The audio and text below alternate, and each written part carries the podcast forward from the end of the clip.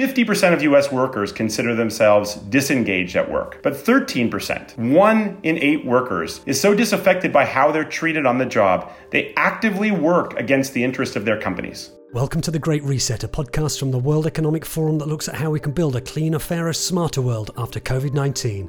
It's October the 21st and day two at the Jobs Reset Summit, where experts from around the globe will be discussing work, wages, and job creation. During the period between the Second World War and the early 1970s, productivity gains were shared with workers. Productivity and worker wages went up almost in lockstep. Productivity has continued to follow its prior trajectory, wages have been basically flat. On this episode, episode, Michael O'Leary and Warren Valdmanis, authors of Accountable, a blueprint for making capitalism work for all of us, tells us why it's urgent that companies treat their employees and their wage bills as investments rather than costs. You look at the market value of every company in S&P 500.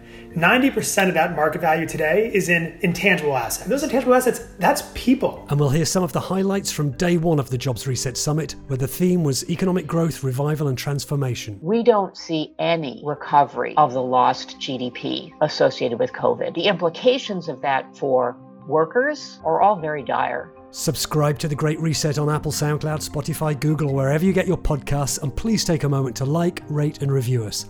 I'm Robin Pomeroy, digital editor at the World Economic Forum, and with daily coverage of the Jobs Reset Summit, this is The Great Reset. Now over to my colleague Linda Lacina for her roundup of some of the highlights of day one, where the theme was economic growth, revival, and transformation. Linda's first pick of day one's action was Catherine Mann, global chief economist at Citi, who said a global recovery is possible, but returning to a pre COVID global economy is not. We don't see any recovery of the lost GDP associated with COVID. We get back to a trajectory for growth, but we do not return to the trajectory of global GDP that we had in place in January pre COVID. The implications of that for workers and for different uh, age group demographics uh, and for convergence of growth rates in emerging markets are all very dire. In fact, the crisis has brought staggering job losses Egypt's International Cooperation Minister, Rania Al Mashat, gave a sense of the impact to workers. The true challenge from the pandemic is that uh, more than 195 million jobs were lost globally. Uh, and from the estimates that the World Economic Forum puts out, 54% of those employed uh, need to be reskilled. This new world and a new economy might need new measures for success and could spell the end of GDP as a marker of economic health according to Robert E. Moritz, chairman of PricewaterhouseCoopers. He had this to say about creating new tools to measure economic progress. We assumed GDP was a great measure mm-hmm. to demonstrate the progress society had, and that was done country by country. We have asymmetry right now that proves that's not the case and it's not a relevant measure for the inclusive progress society is making. Saadia Zahidi managing director of the World Economic Forum, agreed with Robert. Here's what she had to say about new metrics that prioritize solutions for people and planet. If we want to change where the focus of our recovery will go, if we don't just want to go back to GDP targets, then we need a new dashboard for the new economy. And that needs to encompass people, planet, prosperity, and institutions. So we're going to be working with a number of international organizations as well as governments to take that forward. But while these challenges brought by COVID are immense, we don't want to return to business as usual. Angel Gurria, the Secretary General of the Organization for Economic Cooperation and Development, explained more. We were in pretty bad shape before COVID uh, because we had the trade tensions. The trade tensions led to a drop in confidence the drop in confidence led to a drop in investment, and the drop in investment led to a drop in growth. So we weren't doing brilliantly. Uh, and then uh, COVID struck. Uh, and what COVID did was to make uh, very evident all the problems that we had in our structure, in the way in which we are producing, in the way in which, which we are training, the way we are leaving uh, many people uh, behind. Uh, so now uh, the question is uh, let's analyze what is it that we were doing wrong before the COVID and what therefore we can fix going forward. That was the Secretary General of the OECD speaking to the day's theme of transformation and how that can realize a great reset for jobs and the economy. These voices were just a sampling of the discussions held on day one of the Jobs Reset Summit. To see and hear much more online, go to wef.ch slash JRS20. The World Economic Forum has a brand new podcast, Meet the Leader, where the world's top leaders share how they're tackling the world's toughest challenges. On this week's Meet the Leader, we talk to IBM's Dario Gil about his idea for a global super squad of scientists who could prevent future calamities with the best technology at their fingertips. Could we mobilize a group of volunteer scientists that would engage ahead of the pandemic or even a meteorite? He'll talk about why we need this super squad, known as the Science Readiness Reserves, and the supercomputer project that inspired it. He'll also explain what makes great collaborations tick and a book he thinks everyone should read. It's not about one single institution that is going to solve our problems, but a different way to collaborate with one another. All this and more on this week's Meet the Leader. So, to today's interview. In their book Accountable, Michael O'Leary and Warren Valdmanis argue that capitalism can only survive if companies put environmental and social goals at the heart of what they do. A big part of that is about employing workers fairly.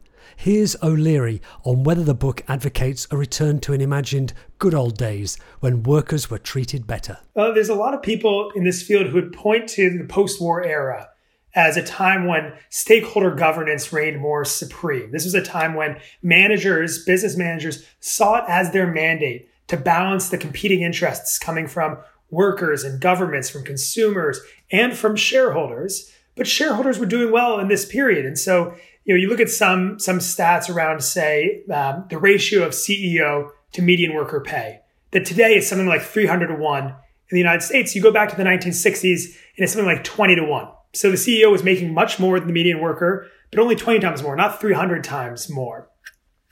Uh, and the same thing you saw with, say, how long shareholders held stocks on average.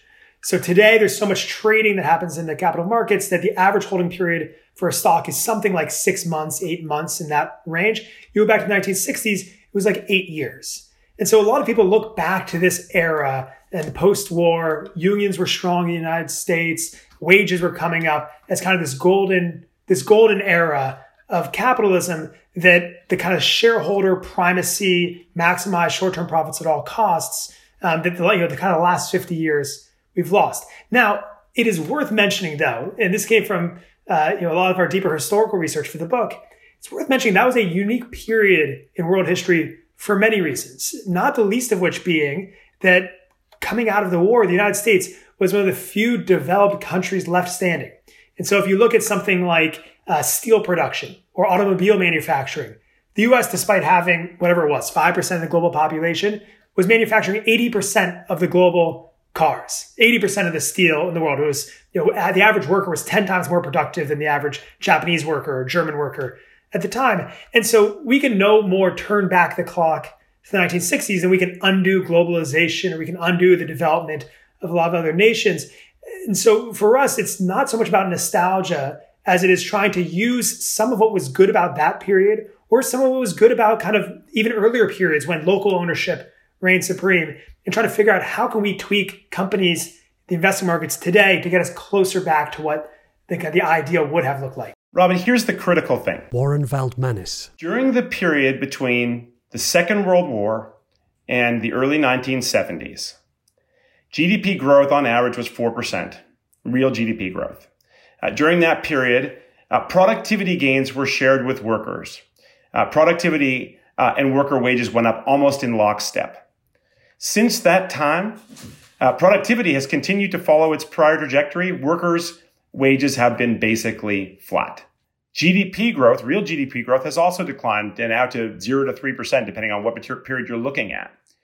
When you share gains in prosperity with workers, good things happen to your economy. Um, and so not everything was perfect in 1950 or 1960, but far from it.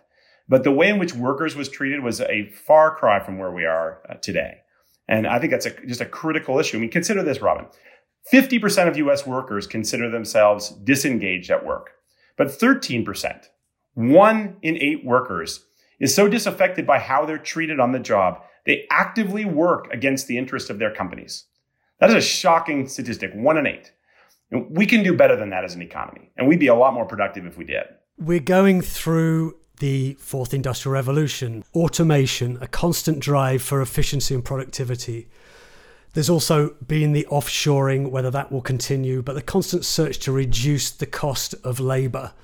And now with the technology, we're all working from home, but maybe we can work from home somewhere cheaper. Already, a lot of those jobs are happening in poorer countries, and maybe that's a good thing. So when when when you're asking a company to sign up to a purpose, is generally the word you use in the book. What is its purpose when it comes to jobs, and and why would it decide to follow that purpose? Yeah, so that's a, a really good question, Robin. I, think there was an observation, uh, you know, within corporate America back in the '80s that maybe some American companies were fat. Um, that might have been true in America. That might have been true in other countries as well. Maybe that was true in 2000 or 2005. But um, the whole effort in the economy in the United States in the past you know, 30, 40 years has been looking at workers as a source of cost to be reduced, as opposed to a place to be invested. You know, American companies have uh, forgotten how to be good employers. And I think there's an enormous amount of potential. And so while it may have been the case that jobs, you know, people needed to be more efficient from an employment standpoint 20 or 30 years ago, the, the opportunity now is all on the other side, investing in workers. And by the way, technology, um, you know, can be an enormous enabler if you look at it in the right way. It doesn't have to replace uh, jobs uh, you know the way it has. It can actually help humans to be more productive. I think about uh, if you look at the S and P 500 today in the U.S. I assume it's similar UK, other developed markets. You look at the market value of every company in S&P 500. 90% of that market value today is in intangible assets. So 10% is in factories and equipment and land, uh, but 90% is in these intangible assets. And you think, if I'm trying to create the most prosperous, valuable companies I can, my focus has to be how do I maximize the value of those intangible assets? And those intangible assets, that's people. That's the motivation, the inventiveness, the innovation of human beings. And the way you maximize that is by investing in them, by motivating them, recruiting the best talent. And I think what we're increasingly seeing, you see this in surveys, but you also see in examples of companies that are doing well, is that those companies that can create a deeper mission, create a deeper purpose than profit, are those that are able to best attract, retain, and motivate talent. What impact has the pandemic had on any of this? We see it speeding up certain things that were happening anyway. Do you have any any idea that the pandemic has changed this? I think the pandemic has accelerated a lot of things, um, but the pandemic has definitely accelerated the S in ESG, um, the social part.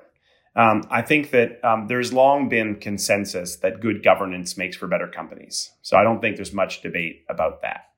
Um, and I think in, you know there's long been a focus on uh, making companies more environmentally responsible. Um, so I think that was you know absolutely uh, part of the focus pre-pandemic. But I think that when you see um, you know, the tragedy of the workforce and the tragedy that's afflicted the, the front, you know, frontline workers in America and service workers who have been laid off en masse. I think finally, um, you know, we're realizing that uh, if we don't treat treat our workers well, we can't have a just and sustainable uh, economy. And uh, you know, I think in a period you know, pre-pandemic where um, unemployment rates were as low as they've ever been, I think it was easy to squint and ignore the fact, the plight of workers. And I think finally uh, that's coming to sharper relief. But I also think that people are now asking the question, do the statements of intent, do these adopt, you know, the adoption of these principles that corporations are touting, are these things going to turn into lasting change? And I would just underline what Michael said. If capitalists don't get busy turning good intentions into concrete change, someone else is going to fix capitalism for capitalists, uh, and capitalists aren't going to like it very much. And so I think the time is, I think it's urgent. I think the time is now for capitalists to get moving on turning good intentions into concrete change. Warren Valdmanis, and you also heard Michael O'Leary. Their book, Accountable, is out now, and you can hear more about that on last week's regular edition of the Great Reset podcast. To find that, subscribe to the Great Reset wherever you get your podcasts or visit wef.ch slash podcasts. You can follow the Jobs Reset Summit live at weforum.org, where today, on day two, you can find all about the forum's Future of Jobs report, which has just been published. And follow all the action across social media on Facebook, Instagram, Instagram, LinkedIn, TikTok, YouTube, and on Twitter using the handle at WEF and the hashtag JobsReset.